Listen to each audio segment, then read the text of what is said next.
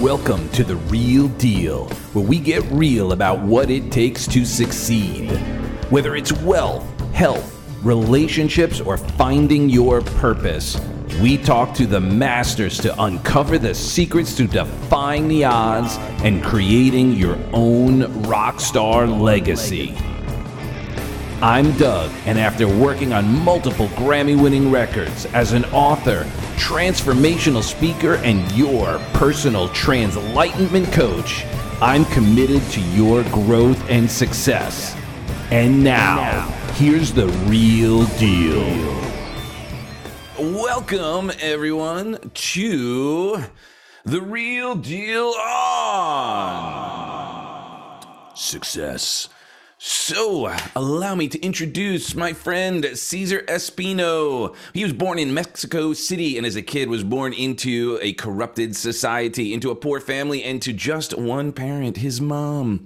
And at the age of four, Cesar had to start working at four, gang, to start working to survive financially.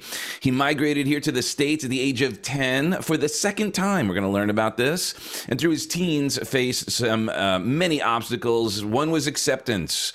Being accepted by others is a need, as we know, but it goes far deeper than that, doesn't? Another was having another child at the age of 16. And then in his early 20s, made had uh, many more challenges, and one of these bad decisions led him to end up in jail for anger issues. His life's been a roller coaster between success and down points. We all know about that. He has an MBA, worked in corporate America, and has had really great jobs. Yet, as he got older, he felt he was there was much more for him. And if you're like all of us we all have something deeper inside to bring out. And we'll discuss this of course. And he felt so there was so much more for him and decided to take that leap of faith and jumped into becoming a full-time entrepreneur. He's now a number one best-selling international published author a co-author real estate investor business coach and consultant and an nlp practitioner like myself Cesar's passion now is to share his story to empower, inspire, and aspire others. And he does this through his messages, through his stories, his books, his mentoring, and all of his other offers. So, with that being said, welcome, Cesar Espino. Welcome, welcome, Doug. Man, I gotta tell you, like that's the best uh, introduction I've ever gotten. I think like that's Like it. all You day. Okay. You're awesome, man. Awesome, thank you. So let's uh, let's catch up. Tell me your story. I mean, this is pretty Yeah. impressive. Um, very few people can uh, share their uh, their situation that they were working at such a young age, and and what exactly does that mean? I mean, how does one find a an opportunity at four? right, exactly. I don't know if it was an opportunity or it was more of the uh, the society and just kind of forcing you to to do that. Um, nevertheless, uh, I always talk about the, the the idea of who I am now is because who I was in the past, right? And um, as you mentioned, I was born in Mexico City. Um, and I only was born to just one parent. I never met my, my biological father. Do not know his name. I don't know anything about him. Don't even care at this point, and that's fine except uh, growing up as a kid uh, we you know my family was poor. We didn't really have anything to show for. And you know it was my mom my my mom's mom my grandma my older brother and myself. And we all lived in this place what i call home which was literally a 250 square foot uh, room i guess. And it was made out of a, a plywood sheet metal uh, no electricity no water and just on the dirt yet we call it home. And I guess one of my first turning points, uh, or, or, or how what forced me to get into working, is that um, four months right after I, I turned four, my mom decided to take her own leap of faith by coming to the states so that she can give us a better life. Because we were again, we didn't have anything, right? And and nevertheless, she left. At that time, I didn't understand why. And you know, to a kid, you're like, "What did I do? Did why is my mom leaving?" you. In Yeah, Mexico? exactly. Wow. Yeah, exactly she left in, Mes- in, in mexico and so you're thinking like what what did i do what did i do something wrong and so nevertheless she left uh, mexico and it was just my my mom uh, my, my grandma and my older brother and we stayed behind well because of that we were forced to start working to to make some some money right i was not like a normal kid and what i mean by that is i didn't have the luxury of going to school coming out of school, playing with the kids, or doing any of that stuff. Mm. Um, my grandmother was very uh, firm on education, so she wanted us to go to school. Except we come from school, we did our homework, we ate whatever we had to eat, and then we had to work. Uh, we used to sell um, donuts and, and bread and a bunch of other things at the flea market uh, for for several years. And um, th- we didn't do too good on that, I said, and we graduated. And then we ended up getting getting a sewing machine. So I know how to sew clothes. So if you ever need something for like you know Halloween, let me know. I'm sure I can put something together. do you still um, do you still to this day sew? no, no. I, I, you know what? The last time I did, I actually I did something for a friend of mine, maybe about five years ago a little bit more, maybe six years ago, I actually did two adult um, uh, Halloween costumes, and they came out pretty good. Pocahontas and and uh, and uh, Princess Jasmine, and it actually came out pretty good. So I guess I still have some skills. Yeah. um, so yeah, so we're doing sewing. So my my brother, my grandmother, myself, we all had our own sewing machine, and so we we're doing that at an early age. And I remember there was times that I didn't want to do it. I wanted to go out and play with kids. And one time I did go out and play with kids, and and you know my, my grandmother went out and, and pulled me and brought me in and, started you know hitting me with the belt like get back to work kind of thing. Again i get it though. I understand why right? We we didn't have that option. We didn't have the luxury. There was days we didn't have anything to eat and i said we had the mexican specialty dish which was a tortilla with a grain of salt. That's all we had. Wow. And um, you know, we did that for you know all my childhood. I didn't have a childhood. It wasn't until the age of uh, well, the age of seven um, my mom sent for us to come to the states and we came to the states definitely we came illegally we crossed the border and that's the whole story and that is in my book. And we went through that um, and we just came here for two months like literally for two months. And i'm thinking to myself like why?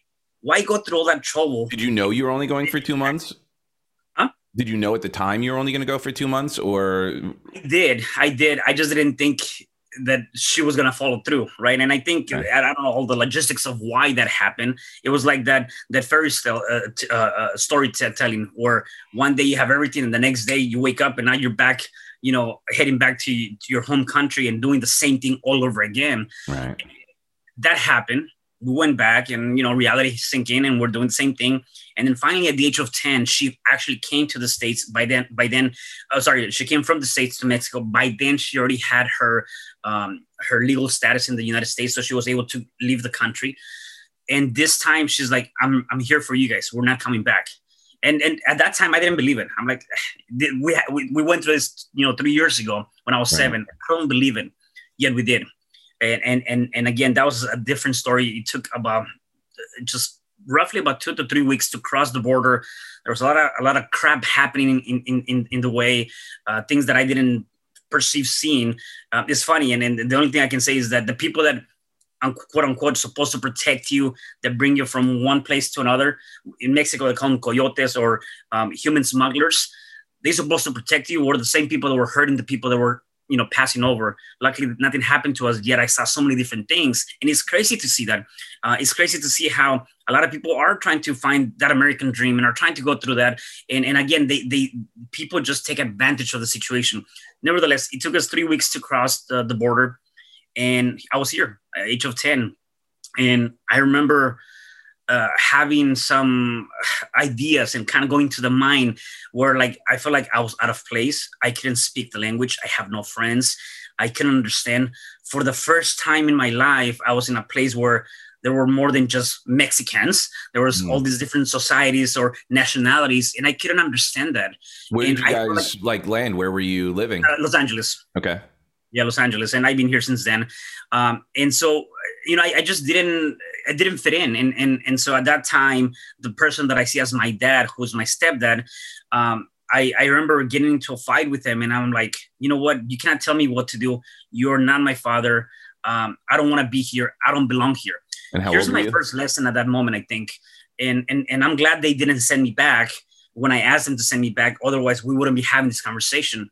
Except they sent they didn't send me back. And then at that point I, I, I realized that i had to surrender. I had to surrender to the process. I had to surrender that this was going to be my new reality. Not surrender to give up surrender to accept the fact that i have to adjust to this new lifestyle that i can i can either be miserable or i can try to fit in or do what i need to do to be part of this new community this great nation. And so i did at the age of 10 i surrendered i, I was getting in trouble a lot by the way. In, in elementary middle school i was fighting doing so many different things just because i was so angry. Yeah. and finally i surrendered and within two years of being in the states um, i was in the top of my academics. I was uh, i learned the language. I was doing really good. And I chose the path of success versus the path of drugs or gangs because I saw a lot of that in high school and middle school. Um, and so I went through all of that. friends that uh, that decided to go down that path. Mm-hmm. Yeah. And like, how did you deal with? Because when you talk about acceptance, and I, and we see this a lot in, especially what's going on now with the the like, it's even more polarized. Like, you got to pick a side, right? It's it's just it's getting really crazy in that sense but at you know here we are adults and we can we, we can intellectualize it and we can see it from a different angle when you were 10 12 14 and you saw your friends going down a path that you could have very easily gone down and felt love and felt connected and and certainly been accepted. Right. But the sacrifice it would have made like what was that inside you? Because that's a unique thing at, at that age. That's how that's why people get sucked into it because they just want to feel part of something. Yeah how did you get that like that distinction and keep that leverage so that you were able to stay going down a path of of that success you know uh, doing the right thing as opposed to you know going to the other thing right, sorry i'm just gonna yeah, yeah. You know, that's that's actually a good question, and and and, and you're right. Um, we as people we're always looking for that acceptance. And you know um, as you know i also have a podcast and talking to different people. One of the things that um, i come across a lot certain uh, people getting to um, negative influences or gangs or things of that nature because they're missing that or they're lacking that acceptance at home or they're trying to be part of a community. For me growing up, you know, I was very united with uh, my older brother and and and my grandmother. You know, I, again, after my mom left us, it was really the three of us. You know, and and and it was really the three of us making it or or not making it, right? And so obviously my brother was here, so I was very close to my brother from the time that I got here to about uh, I would say uh, 12 years, uh, 12 to 13 years. We were very close, and and and so that was my my go-to, right? And, and it was kind of like my my uh, my uh, connection in, in that level. My grandmother was on and off, coming and going, yet I still had that connection. And then my parents, they obviously they they, they care for me, although just like any typical, um, you know, I guess Hispanic or even American family, you know, they're working all the time, right? They're, they're trying to provide for you. So you miss that. And I think that's where you have that missing link. And so for the first couple of years, um, I was very connected with my brother. We'll uh, uh, walk together to school and, and, come back and all that stuff. So I had that it wasn't until after the fact that he ended up getting a, a, a scholarship to attend uh, one of the top uh, high schools in the US and moved to Minnesota. And then I felt like I lost my best friend. And, and it's funny because there's a lot of things that, that have come up, and we'll get to this in a second. Yet there's a lot of things that have that have come up the last two three years um, that I didn't see until de- until literally two three years because of the fact that how I, was wired as a kid, the abandonment, you know, the that NLP aspect that we're, we're talking about. And I realized that although my brother had nothing to do with it, he was my best friend, yet he left. Mm-hmm. And I even talked to him about it. And, and sure enough, that came and, and, brought some emotions. When that happened, um, I was still very involved with school. And at that point, I was very involved with school. Um, don't get me wrong, I was hanging around with people sometimes that they were uh, trying to go, cause trouble, yet I didn't want to be part of that at one point I was with uh, a group of people and they were tagging. I'm like, ah, you know, this is not for me. And I can see them tagging. And I'm like, I pick up the pen and I was like, should I tag too? And I'm like, no, that's not for me. Uh, a second time I was playing basketball with somebody, and then there there's like this gang that wanted to fight, and then my friend pulled up his backpack and he gets a a uh, a, a, big old knife, and I'm like, I don't want part of this, and so I, I ended up going into the other direction. Yet there was a lot of influences. There was a lot of uh, a lot of those things were no this is you know trying to bring you in like that magnet trying to mm-hmm. pull you in you got to be able to choose and i and, and i learned this now more so now the the choices and the decisions that we make today will determine the quality of life that we have tomorrow definitely i made a lot of choices and decisions that took me uh, on that path of roller coaster yet i also learned a lot of things from that. And just like anything that we go through through our past is it's a education is a lesson. We have to be able to extract those lessons and understand what can i learn from this experience. And so i did a lot of that throughout my, my years. That's amazing because as you you know you see children who their deepest need is that connection you know you're you're offering such a light to other young men and women who may be a little confused about what to do they're seeing a lot of opportunity to go down a path that may not be sustainable but it it's like an it's like addiction it's like it's like getting that high of of being right. accepted and that rush and all of that yet it's going to have long-term impacts so you know on behalf of the universe uh you know and yeah. god thank you for sharing your story and not yeah, going yeah. down uh that path. So when was it that you decided to um well embrace entrepreneurship and like so like talk about that that roller coaster of uh you know obviously you went down a path to get a, a, a job and then decided that that wasn't for you. Yeah i mean i, I think um looking back now i think i was always i always have that mind of um you know i am an entrepreneur i am this person I, I was not born to just do the nine to five and, and be uh, another body in this universe I, I felt like looking back, I feel like you know what, there's more for me, and and it wasn't in, until my late 30s that I realized that you know what, there's something bigger and better for me that I have to go through, even though I had a really good job. I was traveling all over the place. Uh, you know, I had a, all these things taken care of for what me. What was the gig? I was working for uh, a logistics company in their corporate office, and I was in charge of all of their um, uh, project management, analytics, and uh, and also their market marketing. And so I was doing a lot of that stuff, and I was going all over, you know, the U.S. and internationally for some of the the, the locations. And so it, it was good, you know. I mean, you know, uh, I remember one of my very first trips. Um, I think it was in, back in 2005 in one of the companies I went to Canada as a business trip. I'm like, I was 25. I'm like, dude, this is awesome. I'm 25 and I have an all pay expenses to a new country that I never been to. That was awesome. Then I get a, a, a paid trip to uh, Budapest. Uh, and I was like, that's awesome. And, and so again, it was like that lifestyle. I'm like, I love it. Yet I realized there was something bigger and greater for me. And I said, I have to take that leap of faith.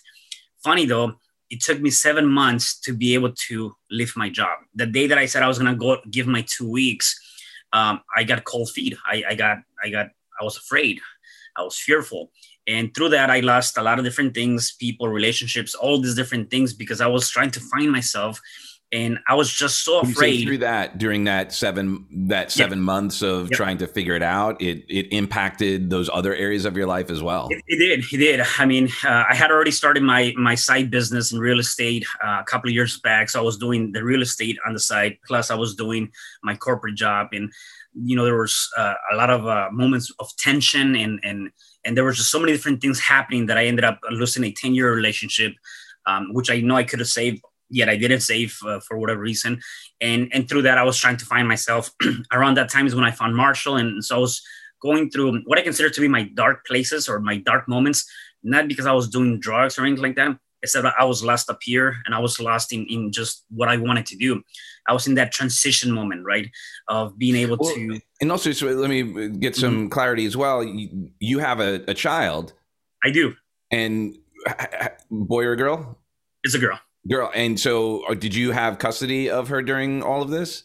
I did. I did. I did. So that's another layer that I think is important because there are a lot of people who, you know, maybe right now hearing your story and can relate and go, oh, yeah, you know, I'd like to make that transition and I'm, you know, all of that. And then they go, yeah, but I've got a child or I've, and they start sharing some, you know, some stories as to, you know, why they are unable to make that transition. And I just want to also, you know, make, add that layer that right. while you're doing all this, you're also, you know, you have that additional leverage of uh, taking a leap, and it's not just like the short term. You you have things to consider. You have a child that you're raising, you had and taking care of, and all that. So I just wanted to be sure that yeah, no, definitely. And you know what? And, and I'm gonna go back a little bit because I think this is a, a pretty good content too. You know, I was um, 15 and a half, just being uh, here five and a half years in the states. I was 15 and a half I say we, but it wasn't we, it was her. We got pregnant. right? 15 and a half, we got pregnant. I had my daughter when I was 16. And I, I remember that moment as if it was yesterday. And I remember telling my my daughter, my daughter's mom at that time, I said, you know what? I am gonna do whatever it takes to make sure that my daughter does not have to go through the things that I went through as a kid. In other words, I want to make sure that my daughter has birthday parties. I want to make sure that my daughter has toys. I want to make sure that my daughter does not have to work the way I did as a kid. And and that again, going through that at 16 and a half, I was a kid having a kid. Yeah. Since yet I said I gotta continue to uh to take care of my academics because again my family was very big on academics and i did I, I, I had all ap classes at one point i couldn't do it anymore so i had to drop all my ap classes because i was I, it was just so much to do and so um, i was doing that and then i started working. I, I would uh, get up early in the morning six in the morning take the bus about an hour to get to school get out of school take another bus to go an hour to go work at a mall then work all the way to 11.30 come home do my homework. I did that day in and day out. And and again, the point that I'm trying to make here is that I could have said, you know what, screw school, I'm not gonna do this, or I'm gonna go rob, or I'm gonna try to figure out to make money in different means. For me, was no, I'm gonna go the hard way. I like this quote by Les Brown: um, "If you do what is easy, your life will be hard. If you do what is hard, your life will be easy." I did a lot of the things that were really, really, really hard, yet it's paying off because I'm so proud of my daughter now, where she graduated, has her um, bachelor's degree um, she's working at a really good job in uh, at, at Nike, doing all these different things. Like, she, you know, as a matter of fact, she actually co-authored one of my first books uh, and has an amazing story too, which I was so proud as a father. I'm like, that's awesome. Like having my daughter and myself in one of my books that was bestseller, like that's that is amazing. Um, nevertheless, uh, taking that that experience and everything that I've gone through, when I decided to take my leap, is like I'm doing this not just for me, I'm doing this because I want to continue to provide a better life for my daughter. Oftentimes people ask, What is your why? What is your motivation? What is your inspiration? For me, it was beyond me. It was not just about me because I had a good life in terms of traveling all over the place, making good money, you know, what considers to be good money. And it wasn't really about that. It was about just having a good time. Yet my health wasn't the greatest. My stress levels were up the roof. Um, I felt like I was a walking bomb. Like every time we'll go get uh, a check for my uh, how I'm doing and all that stuff is like, dude, you're like high cholesterol. The the good one is bad. The bad one is bad. It's like you're about to blow up, you know, kind of thing. And um, and I said, well, it took me seven months to finally do it. And when I did, um, I felt this sense of relief, and I'm like, all right, I'm going to venture out 100% into real estate. That's what I was doing at that time. As an investor property. or an, investor, agent? Yeah. No, an investor. I was flipping uh-huh. properties flipping properties, doing that. Um, and then through that journey, it's amazing how you start discovering more things. And I learned a few things, and I talk about it in my very first book. And what I talk about is I had to, uh, Jim Rohn says, for things to change, you have to change. So I changed a lot of things. I don't watch any of this BS politics and nothing against that. I don't watch TV anymore there's so many negative programs as you know what you put in your in your mind is what's going to be portrayed out into the universe and so i stopped watching the news i stopped watching things that were not serving me i started reading something that i didn't do in the past um, I started doing affirmations. I started listening to audio uh, podcast or audiobooks. Like I, I literally changed 100%. I made a, a, a change on a lot of those things. And how long ago was that? This was probably about um, I started that journey maybe about 40 years ago, three, three, three to four years. Yeah. And and so I went through all of that to rediscover myself and said, okay, this is my new path. And through that, I realized that, hey, what about if I write a story? What about if I write my memoir of who I am and, and all, all, everything that I've gone through? And I talk myself out of it. We oftentimes do this. Mm-hmm. We have all these voices in our head, and and and, and my in my head, it was telling me, Cesar, you're not a writer. Cesar, you don't know, uh, you don't like to read. Uh, who are you kidding? No one's gonna buy your product. You know who is this for? And then I talked myself out of it. And you know, I, I I said, you know what? Yeah, you're right. I'm I'm not a writer. I'm not gonna do this. And I gave up. Two months later, I changed the frame. I changed how I saw it, and I'm like, so what if I'm not a writer? So what if nobody, you know, reads or buys my book? What about if I do it because I want a self accomplishment? What about if I do it because I want to leave something for my daughter so that she can remember who her dad was?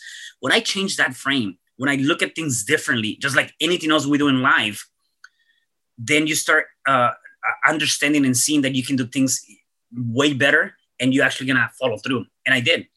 I, did I you do that on your own, or is that when you started? Was that a, a, product of your investing in yourself in in the personal development sense? Yeah, that, that, that was part of that. It was during that journey. I was already a full time entrepreneur, um, and it was through that moment of uh, self development, doing a lot of networking, and just kind of getting that. And, and and I think that's also huge when you hang around with different kinds of people your level of vibration, the way you're thinking is like it starts giving you ideas. And I'm like, what? I should write a book, you know? And and so I did that through that journey. And, and sure enough, I created a target plan. I don't call them goals, I call them target plans. So I created myself a target plan and said, I want to be published by this date. And so through that, I kind of uh, went backwards and say, okay, if I want to have my book by this date, I need to have, I need to write X amount of pages per day. I'm old fashioned, so I, I typed them. Mm-hmm. And so I have to on type, a typewriter. No, no, no. I mean, I was at my computer on my work, um, and so um, and so I said, you know, I, I need to write X amount of pages per day, and I did that. And guess what, man? When you create that definite plan, that purpose, you can get things done. I finished my book two months prior, and my book got published two months prior. After it got published, I'm like, again, it was just for me. Yet, seeing the people that ended up getting the books and people that I didn't even think of giving me their comments and, and their compliments and, and some of their reviews were amazing. I was getting messages from people that I never met, and they're saying, you know, listening to your story and going through your story have changed my life. Um, I got one uh, one kid. Uh, he's probably now 17, maybe 18. At that time, he was like 15, and he said, "Wow, you know, I see, I'm seeing my life through you right now and how you went through going to jail and going through all this and having a kid at an early age and crossing the board, all this stuff. Like, wow, you've changed my, my point of view many different things and you have inspired me. And then that's when I, you know, when it clicked, I'm like, I need to do more of this. I want to inspire people. And, and, and for me, my highest intention is to be able to do that. How can I serve? Um, Zig Ziglar says, when you give enough people what you want, you're gonna get everything that you want. So how can I serve? How can I give mm-hmm. more? Right. And so that's been my journey. Dude, that's so powerful. And and I love how well read you are that you're able to like it's obviously you're living. It's not like you've just read some of this stuff, but you're living it, you're applying it. It, it wasn't mm-hmm. shelf help, right? right? Where you did there. And and that's important because there are a lot of people and we've all been guilty of it at some point. I mean, you've shared it. I'm sure you've purchased a book and, and you know, put it on the shelf. I was going to be great. You get home and then squirrel, right? exactly. And you just life shows up, and and that's brilliant. Um, so. I'm, I'm, we'll jump around a little bit, but I'd love to hear a little bit about, you know, if you if you'd be willing to share about, you know, what happened and that you lost so much control that you created a situation where you ended up uh, doing time like what what was that? How did you yeah. like you know when you look back at it obviously i'm sure you know you figured out where the you know the the point was that there was no return and how to prevent yourself from doing that again clearly. Um, but what happened? What impact did that have? Yeah you know what? It, it had a huge impact. Um, so I think part of it, and and and kind of looking looking back now, um, again, growing up, coming to the states, not having a father figure up until the age of ten, really, uh, I guess part of it was, and I'm not blaming that. I'm just trying trying to put things into perspective. It was again, I didn't have a father figure, so I didn't know how to be, um, I guess, a, a a man in terms of controlling your temper or being able to treat people in certain way. And so for me, um, I, I was always a very angry person, right? Again, coming to the States, not fitting in, I was fighting, arguing with people, getting to all these kind of arguments. And um, leading up into like my early 20s, you know, my, my daughter's mom, we just got into so many arguments and several times. And then one of them was a really, really bad, heated argument uh, that I take full responsibility. And I don't condemn anyone ever doing this. Yet for me at that moment in my life who i'm not that person anymore yet at that time um, i just ended up beating her and so that led me to a really bad situation where uh, my uh, brother's uh, wife at that time they were uh, staying with us uh, called the cops on me and, and and and and I'm glad she did. I mean, I did I did I did so much damage to my daughter's mom and my daughter being there that um, that obviously led, uh, ended up me being in jail. And I remember that, and I'm like, wow, what what what the f did I do, right? and being locked up for several days seeing your life being ripped off i mean I've, I've worked so hard to this point i've done so many different things to to stay focused to uh, graduate with honors to go to college to do all these different things to be in jail and um, luckily uh, and thank god my my daughter's mom dropped the charges although it was evident that she should have never done that she dropped the charges i came out um, nothing, no charges for me. And I knew at that moment that I have lost my my um, my daughter's mom and and also lost seeing my daughter every day because my, my daughter was gonna go live with her. And um, and so it was about five days that I was in jail, give and take. Um, the day before I got released, we're gonna we're gonna have a family trip to Mexico as my parents were gonna were gonna renew their their uh, wedding vows. And I didn't think I was gonna make it. That was gonna be a huge moment for my parents, and and and I wanted to be there. I'm glad I did. Uh, my daughter's mom flew to with us too because she was part of it. She flew yet after the wedding, she flew back to the states, and then I stayed behind uh, seven days with my daughter. And I already knew I'm like, you know what? I'm gonna enjoy this moment. I'm gonna enjoy the seven days with my daughter. Give her whatever I can because once I go back to the states, the reality is going to sink in. And sure enough, it did. Uh, you know, I came and my daughter's mom moved out of out of her uh, out of our place uh, took my daughter, and then that was just another one of those major hits for me. And I'm like, you know what? I cannot. This this cannot be me. I have to change this. And and I started working on myself, and I started doing different things, and started staying focused on on my work. Um, a little bit after that, I went back and got my bachelor's, and I just I started continuing to work on myself constantly, constantly, constantly. Uh, yet I lost a lot for sure. So, how did you do that? Because as I'm sure you've seen, and, and we've all seen people who oftentimes when a thing like that happens, they can just throw their hands up and give up. And, you know, that's it. All is lost. You know, screw it. I might as well just, you know, give up. Um, and people do it for less than what you experience because, you know, clearly you're a, you know, a, a, very loving man. You, you have, you know, morals. You have, you know, obviously you made mistakes and, and you've like, and by the way, everyone does. Right. Um, but that like to then go like I'm just visual. I, I was just imagining it. Like while you were sharing that story, I'm I'm thinking like my daughter's seven, and I'm going like I don't know how I'd recover for yeah. myself to violate my value system so much to then create that environment and have you know my daughters like you know just it, it's in such conflict of my internal thing. And I, I would just my I, I didn't I, my the pain I was feeling going I, I I don't know how I'd recover. Yeah. So how did I mean that is so that's so telling and, and so incredible and I think you know it shows possibility that it doesn't matter how bad things get mm-hmm you can turn it around. Um, or, you know, and, and there you go, you know, turning point. We'll, we'll talk about Marshall, but yeah. So, but like, talk about that. Like at that time, how there had to have been times when you had a case of the Effets. There had to have been moments where you were like, what, what am I going to do? Like, where did you find that faith, that certainty, that, you know, and how far along? I mean, this is sounds like this is before you were deep into your personal development journey. Oh, way, way before that. Yeah, so, I was about 22, 22. Yeah, I mean that's that's huge. How did you do that? Like what? Yeah, I, I think part of it. Um, there, there's a couple of different elements. The first one is just spending that one week with my daughter, and, and, and I always go back to like to, to that. I think many of the things that I do is because of my daughter. Like being able to make sure that I can provide and give. Just spend that one week with her.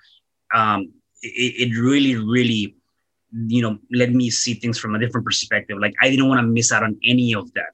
And I knew that I had to make changes so that when I went back to the States, I can still have that me and my daughter moment. Otherwise, that would have changed. So I think that was a big, big aspect of that. The second thing was I had to look deep down in, in, in myself and said, not only have I let myself down. I left my led my mom, my dad, my daughter, my daughter's mom, my friend, everybody. I've let so many different people down, and I'm like, this is not me. You have to recognize and realize that that you know in that heat of the moment you might be one person that's what that's why i go back to the point that i mentioned earlier is like you know the decisions and choices that we made today will determine the quality of life that you have tomorrow. So you have to go back and think about it more than once. And so for me it's like i have to look deep down and say no this is not the life that i want.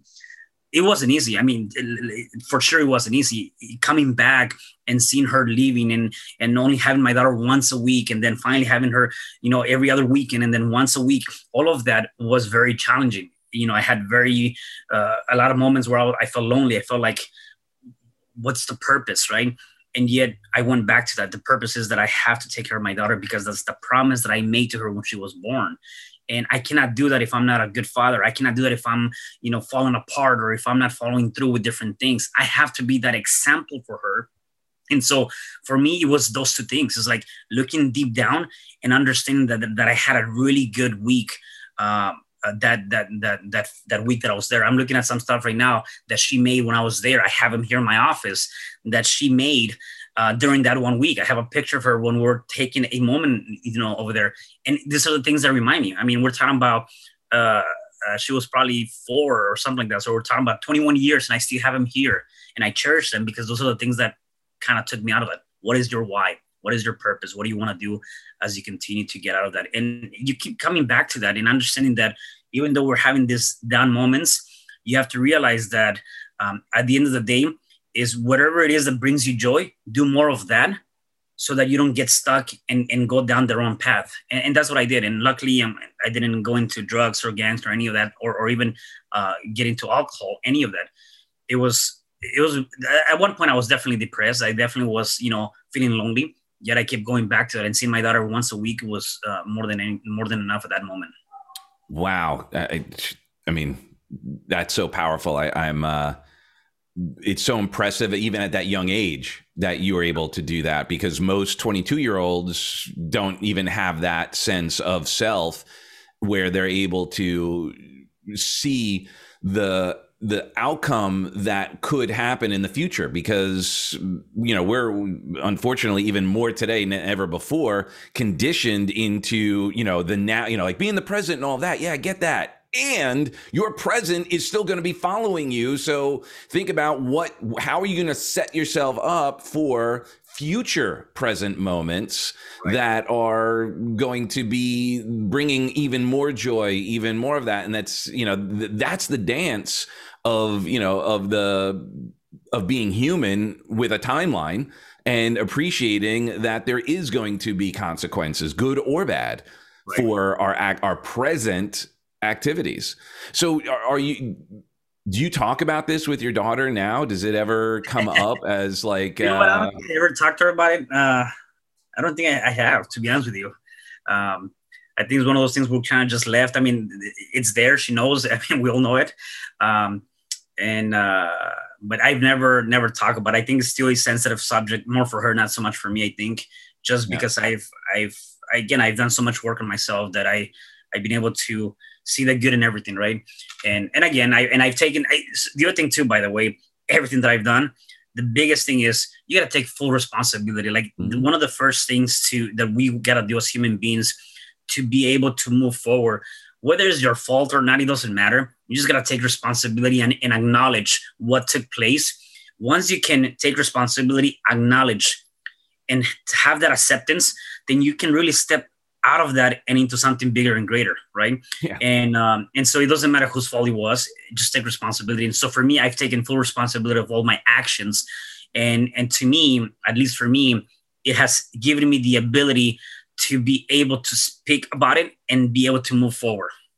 Well, so right there, I mean, that's the transition from victim to victor is personal right. responsibility. And it's right. like, to your point, it doesn't matter like what the circumstances were around it. There's always going to be a complex web of situations, contexts, and, and opportunities that can be used to justify or explain or rationalize the behavior. And you said it yourself, like, well, I didn't have, you know, and you, you said, look, I'm not making an excuse my model at the time i didn't have a dad i didn't have a model and i no one ever taught me how to manage my rage and i'm not you're not justifying it just that was a situation. So instead of blaming it you said i had to take personal responsibility mm-hmm. and say what's my role in this? What can i do to improve the the man i am such that i can not do that again?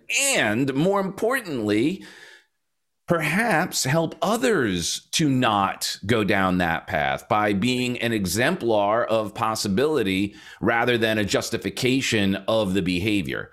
Um, and that's really powerful. And I wonder as well that your daughter, since you can't change what happened, obviously, right, also has also because of the the everything you've done since you've proven what uh, an ideal man is a value system taking personal responsibility that you know that it's going to help her have very high standard of what she's willing to allow in her life. Yeah. Yeah and then you know part of that too is like um, again once i took that responsibility I'm, I'm really good friends with her mom. I, i've always been even you know maybe not the first couple of years because we were going through that transition right? I would say by the time I was 25, we were really good good friends, and we've been really good friends since then. And uh, to to my daughter's mom, and even my daughter and I, we are very very close. We're very very close uh, in in many different aspects. And so I think it, it goes back to that is is being able to to have um, the ability to uh, to work together and to do things together. And sometimes back in the day, people will be asking us like, you get along with her you know you go out with her you you you know you're doing things together. I'm like why wouldn't i?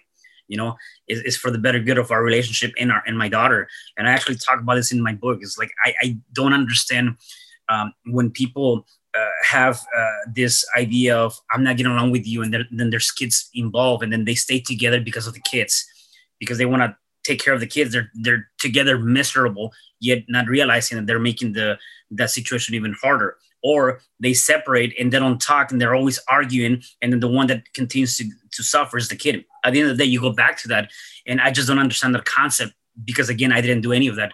Even realizing what i went through with my daughter's mom um, i've always looked at how can i help? How can i serve? How can i be there for for my daughter and for her? Even though i made all these different things that couldn't happen. And to this day we have that that bond and so I think that's probably a message for couples is that whether you're together or not and there's a kid involved, your priority should be your kid and then everything else is going to fall through. Amen, brother. So let's move into, uh, let's talk about Marshall, passion, and power. So, yes. how did you get into like was Marshall one of your your earlier personal development um, sort of yeah. uh, gurus, as it were. I hate using that word, but uh, you know, mentors, because I know you you work directly with them now. But right. like, how did how did you find? Was Marshall you first, or like what brought you to personal development? Yeah, so um, so I was already doing real estate investing. Um, I had already invested uh, into a couple of programs back in the day. Um, I think at that time it was with my my ex of ten years. We are watching uh, the uh, home home shopping net no HGTV I think I forget where they build houses. Mm-hmm. Um, anyways, we are watching that program and, and and she's like, hey, you know, we should go to. There's gonna be an, an event uh, here in LA.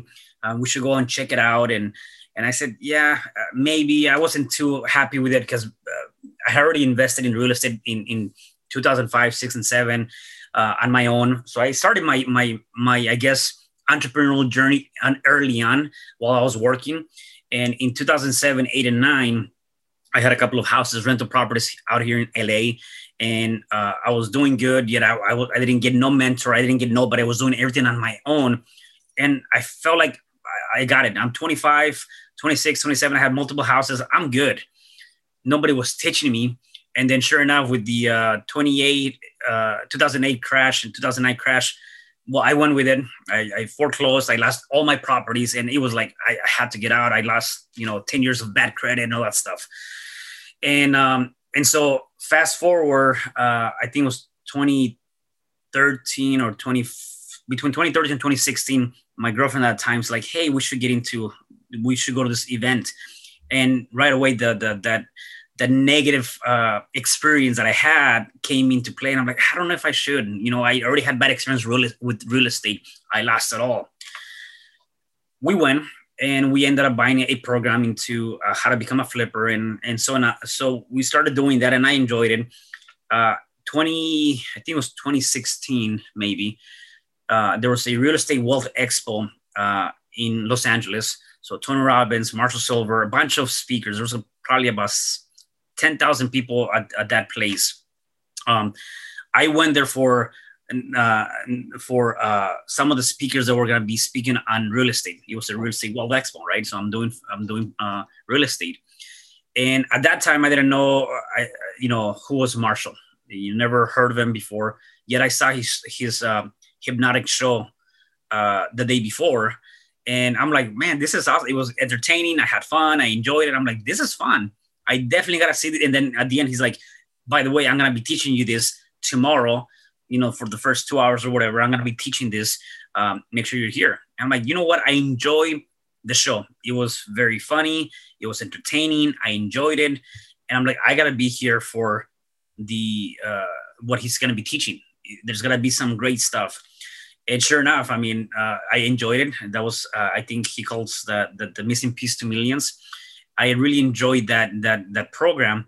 And then he said, by the way, uh, I have a, a you can buy a turning point ticket that's going to be taking place in two weeks, uh, and it's a three day event. And I said, I have to learn from this guy. Mm-hmm. I, I, love the show. I love what he was teaching.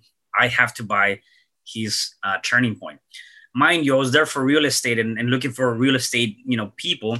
Although I, was, I don't know if you've ever been to one of those, except it's all kinds of people. You had Pitbull, you had Sylvester Stallone, different types of um, speakers.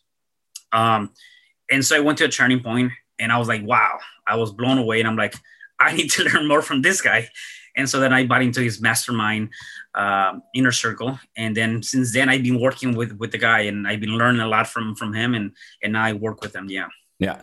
Uh, yeah. Mar- Marshall's uh, great friend and, and, um, just he's hilarious too. Like just as a dude, yeah. he's just a, a, fun guy to hang with. Um, and to your point around the the those events. So I, as I'm a real estate investor as well, and um, but what we know is, and I I speak at real estate events all the time, is that the technique of real estate is pretty simple like you know if you just go through it it's it's really a numbers game. You find the the one that you like if you like flipping or buying holds or if you want to do you know multis if you're like it really doesn't matter what specifically you're doing. There is a formula to doing it. Where excuse me where the magic is is the mindset Right. It's that it, it's simple. It's just not easy. There's a lot right. of emotions tied around it. There's a lot of fears that could be around it. You've got, to your point, you know, there are people who lost everything in in a, in 08 and 09 and they never went back because mm-hmm. that fear is still there. It's still there. It's like they've got PTSD from it, and right. they're like, I'm not going back down that path. So that's why at those events you'll always see Marshall and Tony and you know Sylvester Stallone, Pitbull, all these other people sharing their mindset on how to be successful, i.e., the real deal on success. Mm-hmm. The, the what happens is is you find out that you are your most important asset in your business. You need to take personal responsibility. You need to recognize the fears when they come up. And maybe they're not fear, maybe it's stress or trepidation or what have you.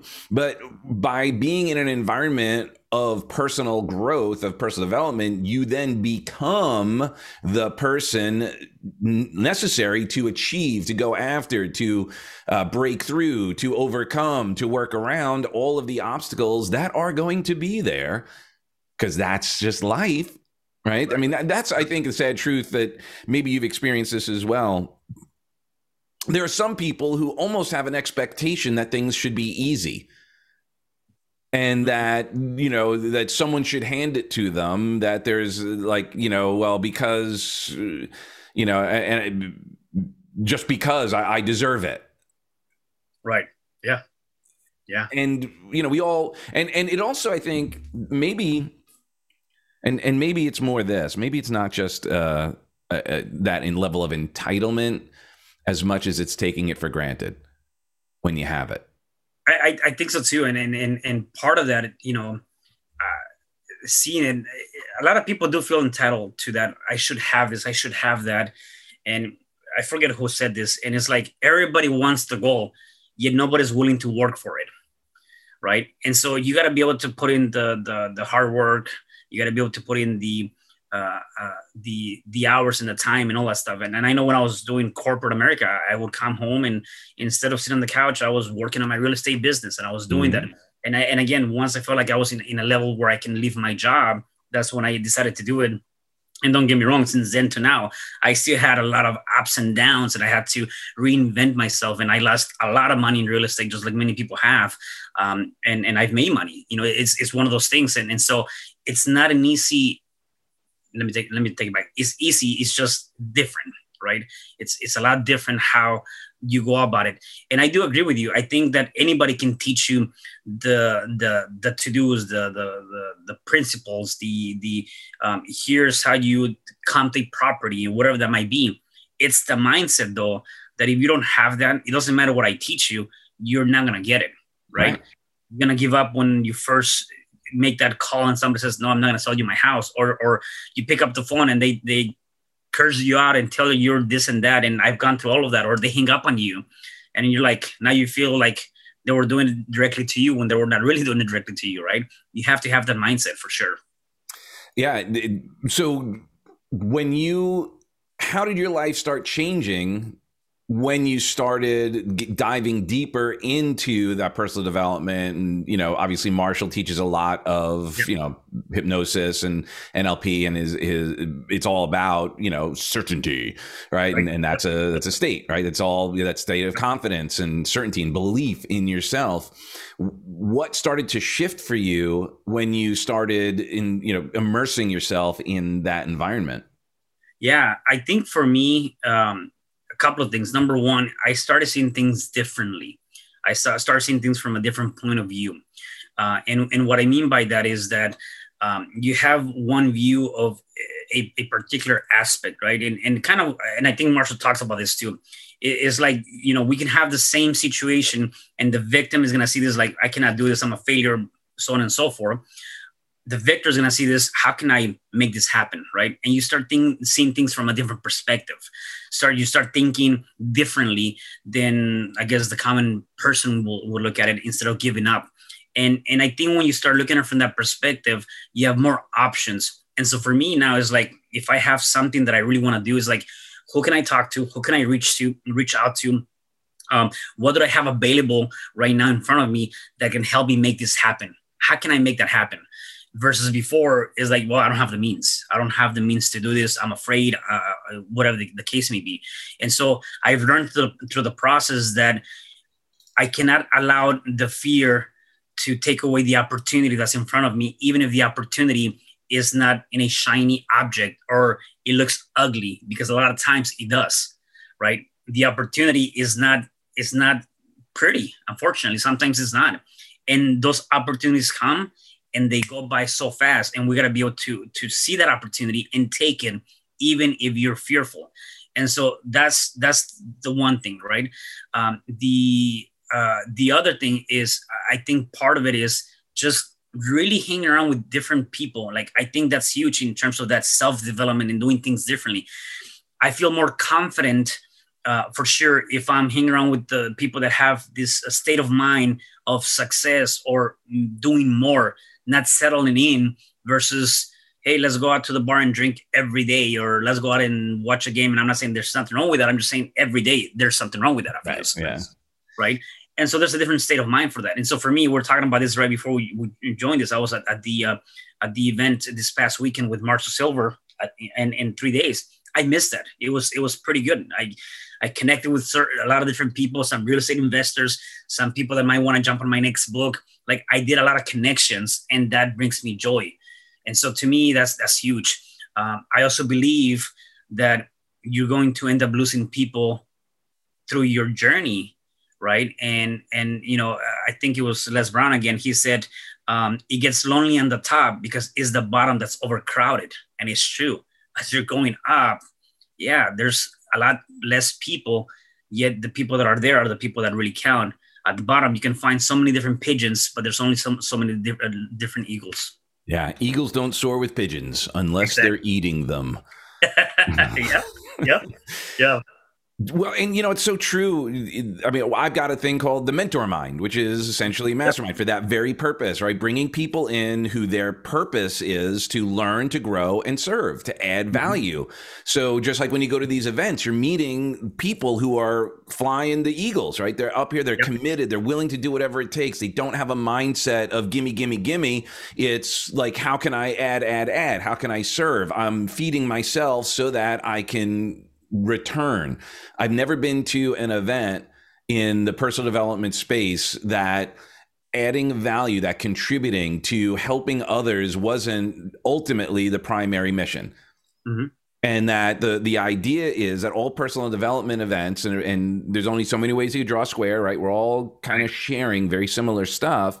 Is the idea of you know you put the mask on yourself first, so that you can put the mask on your you know the person you're with, and so forth and I, I, I see so many challenges around people buying into that because like you shared now we have all the people down there all the pigeons and they get connection right? So then they're like you know oh easy for that guy oh you know and then they just they commiserate with each other because it's easier to do that than to step out because what'll happen is I'm and you shared it you you've lost some friends I'm sure because of your level of success. Mm-hmm. not because of your political stance not because of your past not because of that but because you're doing stuff and and they may blame other stuff right but the truth is it's they don't feel connected anymore because they aren't on the same train as you. They are not out there, you know, getting the results, doing whatever it takes, raising your standards, and they go, "Oh, that's going to be uncomfortable. That's going to be all that." And I mean, we see it all the time. And and again, the purpose, the reason why I, I do this and have these conversations is to show people that it wasn't an overnight success. Right. It wasn't you didn't you didn't get this because you were entitled to it. Your success is not because you're entitled other than you are enjoying the positive consequences of all the other decisions and the hard work and the tough choices that you had to make in order to have the success that you have now. Yeah. And I mean, I wish people, and, I'll give you a great example. And, and maybe we, I don't know if we talked about it when I was on your show, but as an example, I'm sure you've seen this. Like right now, I don't know how many people are, are tuned in or watching this because we're not going F this guy, screw that guy, and all this. right, exactly. right? We're we're talking about like, hey, let's, you know, let's show you how you can improve your life by being a leader, by moving from victim to victor, from warrior to warrior. And yet, like Tony Robbins years ago, he had a show called Breakthrough. Do you remember? I don't know if you knew about yep. this. Yeah aired twice. Mm. No one tuned in. Why? Because it wasn't full of drama. It wasn't full of pain. It was like a positive message. It was like, hey, you know, anything's possible. Well, if you if more people are showing what's possible, all the people who are going, that's impossible, gimme, gimme, gimme, don't have that anymore. So of course they're not going to tune in because they're going to be reminded of the fact that they're not doing what they need to do. They're too busy blaming and playing a victim. And, you know, well, it's the economy, it's the government, it's the this, it's the that. And then they hang around in a vacuum of people who are going, yeah, that's right. What advice do you have, and and, or, and do you th- see it differently? And if so, what's your thought on that? And then, what advice would you have for someone who is perhaps at one of those stages that you were in where you could have gone down a case of the efforts you've lost everything. You lost everything in 08 you lost everything potentially when you know you uh, came in um, you know uh, after the your incident. Uh, and I'm sure there are plenty of other uh, situations where you've had to, you know, get out of your own way. What advice would you have for someone right now who is ready to uh, start changing their life and move from victim to victor? Yeah, so that definitely the, the first thing is realizing, and, and it reminds me of, of of everything you're talking about. It reminds me of the drama cycle, right? And and and in the drama cycle, we have the perpetrator, we have the rescuer, and we have the victim. At any given point, uh, 95 or 99% of the people are in one of those different categories. We're, we're either the victim, or the perpetrator, or um, we're the rescuer. We're rescuing somebody. And so first, I think you got to realize where where are you in that drama cycle, and how much longer do you want to be in that drama cycle? And, and what I mean by that is that you got to be able to step out of that. Don't be the victim. Don't be the uh, rescuer. Don't be the perpetrator. You got to be. I, I, was every one of those things. You know, uh, I was the perpetrator when I landed in, in, in jail. I've been the victim of or or, or you know, when I'm like, why me? Why me? Why did this have to happen to me? Why did why did I have to have? By the way, I, I think when I, I, took my my leap of faith, uh, I was uh, a couple years back. Never had had I experienced anxiety or panic panic panic attacks ever in my life, and I think part of that is because of the transition. And at one point, I'm thinking to myself, why me? I'm trying to do good things. One of my worst panic attacks that I've ever had in my life. It was New Year's uh, 2008, uh, sorry, 2018 uh, or 19, 2019, and I was actually serving the homeless. And in the middle of that, my world came down, and I was I, I ended up in the ER. And I'm thinking to myself, why me? I'm trying to do good here. I'm not doing nothing bad. Why me? I was a victim, right? We all go through that, and and so I think realizing where you fall in into that and realizing that you don't want to be part of that anymore you got to be able to start changing the, the framing and the way you see things and step out of that drama cycle and see it from the outside point of view. And so um, i think the first thing is again going back to what we talked about is taking full responsibility accepting whatever that may be t- acknowledge acknowledge whatever is taking place and accepting that for things to change you have to change. So you have to see what do i need to change in in in, in whatever i'm going through whether it's a business, whether it's a relationship, whether it's uh, you know my personal development. What did I need to do to become one percent better? I, I always tell myself that I'm trying to become one percent better than who I was yesterday and and and so I have different habits that I do to help me with that, and and a lot of that is really just what we're talking about: being grateful, being accepting, uh, you know, what I did yesterday, and realizing that tomorrow's going to be a better day. I, I wake up today every day, and I said, you know what, today's going to be a great day. I already start my day with intentions. And realizing that and working through that and saying, you know what, I, I don't want to be a victim. I don't want to be a, a perpetrator. I don't want to be a rescuer. I don't want I don't want to disable people. If anything, I'm going to enable them. I'm, I'm going to empower people, which is different than rescuing people. I want to empower people in by giving them the tools or the opportunity to have a, a better life. And so um, I guess my best relationship advice is make sure that you're not cheating on your future with your past.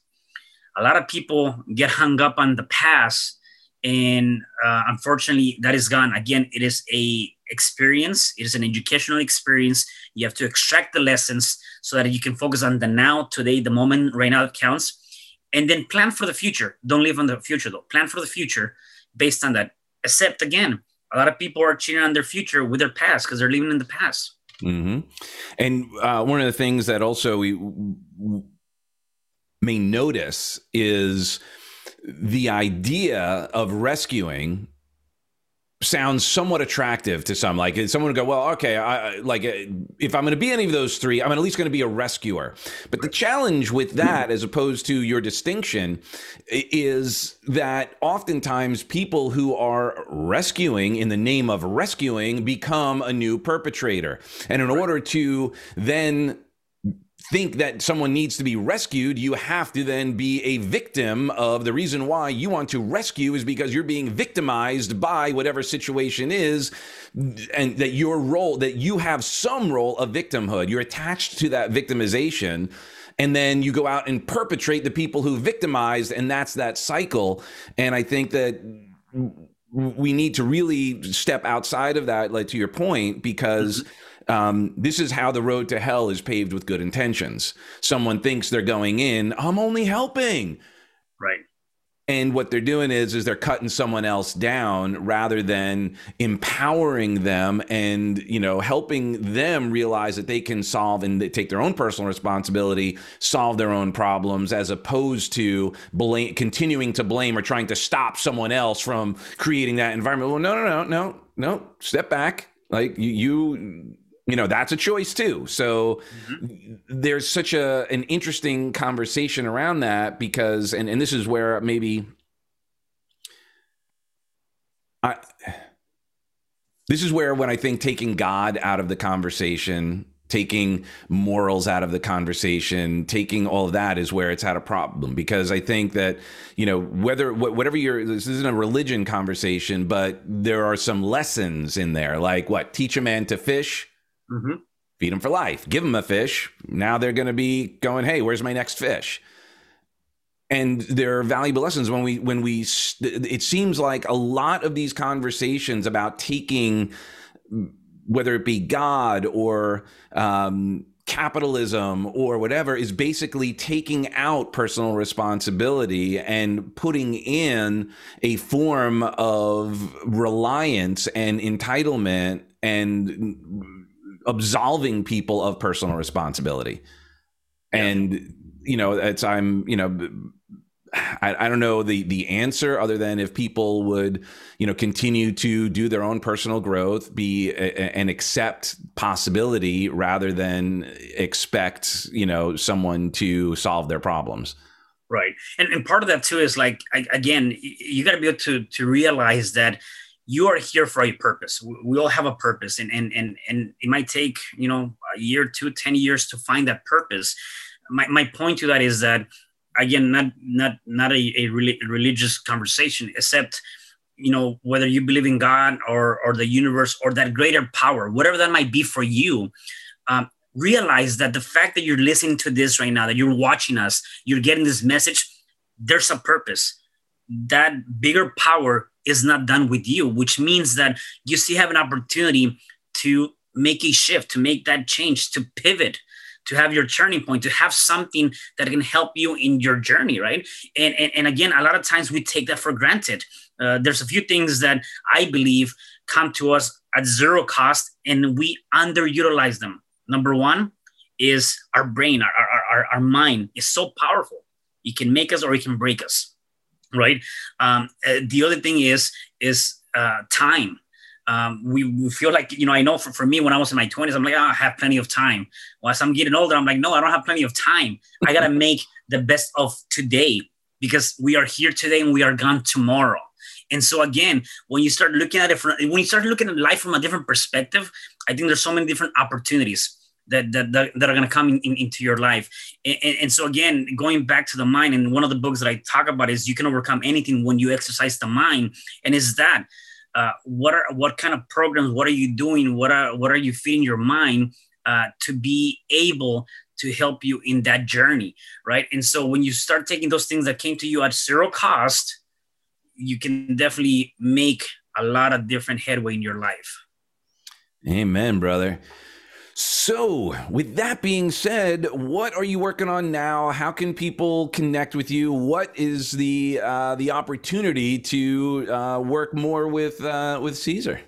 Yeah, definitely. So um, right now, I'm I'm working. I have a a, a plan of doing two more books be, uh, before the end of the year.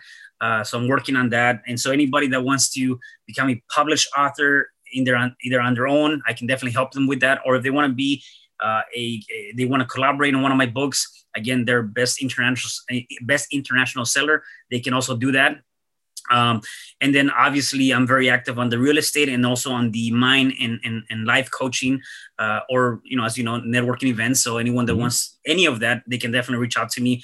And the best way that people can get a hold of me is um, through my name Cesar r. Espino uh, on either instagram facebook and LinkedIn, or my website is cesarrespino.com. Make sure you put the R in the middle because if you just put Cesar Espino, it's somebody else. And it's Cesar without an A. It's just C E S A R. S A R. Mm-hmm. Cool. Yep. I'll, I'll, put all that in the uh, in the comments and and everywhere. So when they uh, when anyone is, if you're watching, listening to this, it's in the the comment section to uh, connect with Cesar. Uh, so, dude, any final thoughts before we let you go on to the rest of your busy day? I would say whatever it is that you're going through. Um, again, going back to just uh, take some time to to surrender take some time to realize it take, take some time to acknowledge that and then just take some action on making uh, your your yourself one percent better than who you were yesterday. And just keep going back to that idea and, and, and, creating some habits. Tony Robbins refers to them as rituals. Having some rituals that are going to help you really step out of your comfort zone because we're grow we we grow on pain and we grow when we're going in in our uncomfort. Love it, brother. Well, thank you so much for sharing your most valuable asset, your time, your wisdom, and your energy. Uh, I love you for who you are and who you aren't. I look forward to more rock with you in the future. Yes, thank you so much, Doug. All right. God bless you. I'll talk to you soon. Bye. Peace.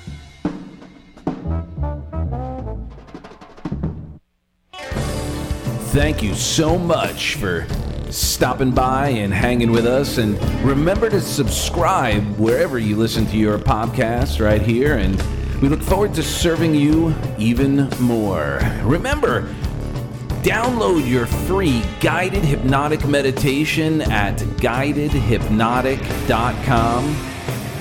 That's guidedhypnotic.com, where you'll get your free anxiety busting meditation.